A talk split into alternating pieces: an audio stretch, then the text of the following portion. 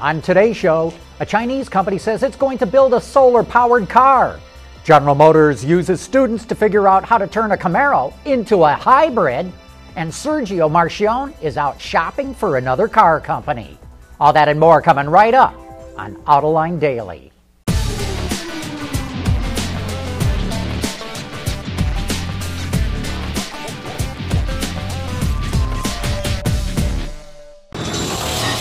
This is Autoline Daily for April 14th of 2015.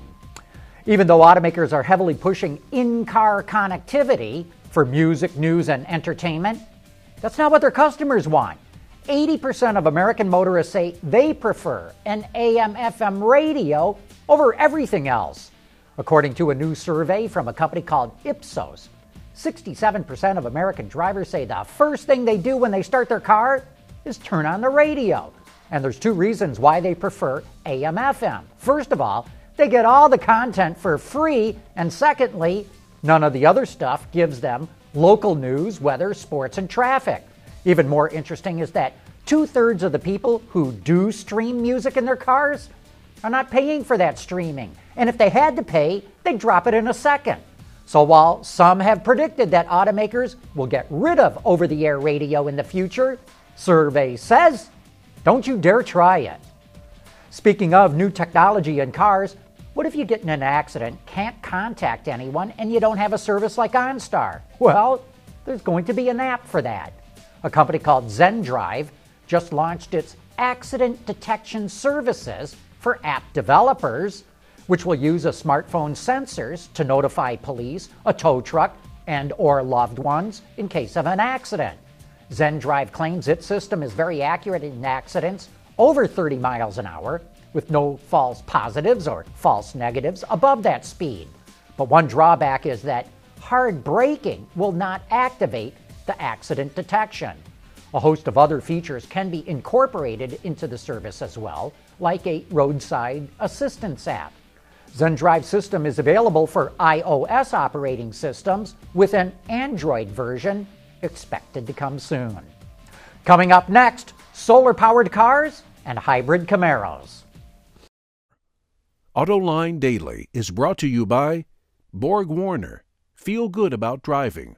Bridgestone Tires. Your journey, our passion. And by Dow Automotive Systems.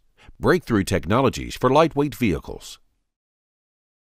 You may remember Beijing based Hanergy as the company that affixed its thin film solar panels to Aston Martin's GT3 and GT4 race cars to power auxiliary systems. Now it plans to roll out five solar powered prototype cars by the end of October. They'll have 64 square feet of thin film solar cells covering their bodies. After four hours of charging in the sun, they'll have a range of 100 kilometers, or a little over 62 miles. However, some analysts are skeptical that Hanergy would be able to pull this off, and so are we. Remember, those solar power race cars that we see universities making are covered from head to toe in some of the most advanced panels, but they're only capable of generating enough power to run a hair dryer at full blast. So while solar panels can help recharge batteries, we doubt we're going to see them powering a car anytime soon. General Motors just teamed up again with the U.S. Department of Energy and its Advanced Vehicle Technology Competition Series to launch what they're calling EcoCar 3. 16 university teams will design, develop, and integrate powertrains into the 2016 Chevy Camaro to reduce its environmental impact.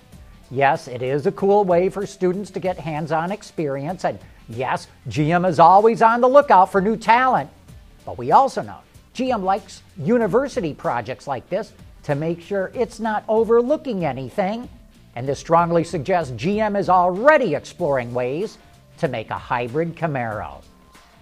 Sergio Marchionne keeps talking about merging with another car company, and coming up next, I'll give you my insight into his strategy. For the people at Dow, racing is a sport and a science. We enjoy one and learn from the other. But like most competitive people, we like winning at both. This is the human element at work. Dow. Is Sergio Marchionne trying to orchestrate a mega merger before he retires from FCA in four years? That's what Reuters is reporting. Fiat Chrysler made amazing progress over the last five years, but it is deep in debt. It needs tons of cash. It's weak in Europe and practically non existent in China. Last month, Marchionne said a tie up with General Motors or Ford was technically feasible. Well, here's my Autoline insight. If he means a technical tie up, where they split the cost of powertrains and platforms, that makes sense. But I can tell you, there is zero interest on the part of GM or Ford in merging with or buying FCA. I've said all along what FCA needs is a full line partner in Europe and Asia. A merger with Peugeot would be perfect for Europe. But PSA CEO Carlos Tavares says it's too early to talk about that. Here's my translation PSA is in the middle of its turnaround, and Tavares knows he would be in a weak bargaining position. In another year or two, he'll have a much stronger bargaining hand. So let's put that one on the back burner for the moment. In Asia, Mazda. Mazda would make a great partner for FCA, as would one of the independent Chinese automakers, such as Great Wall or Geely. But FCA does not have the in house managerial experience to manage a global partnership on this scale. So we can expect Sergio Marchionne to keep talking publicly about some kind of grand deal, but it's clearly going to take some time before anything concrete actually happens.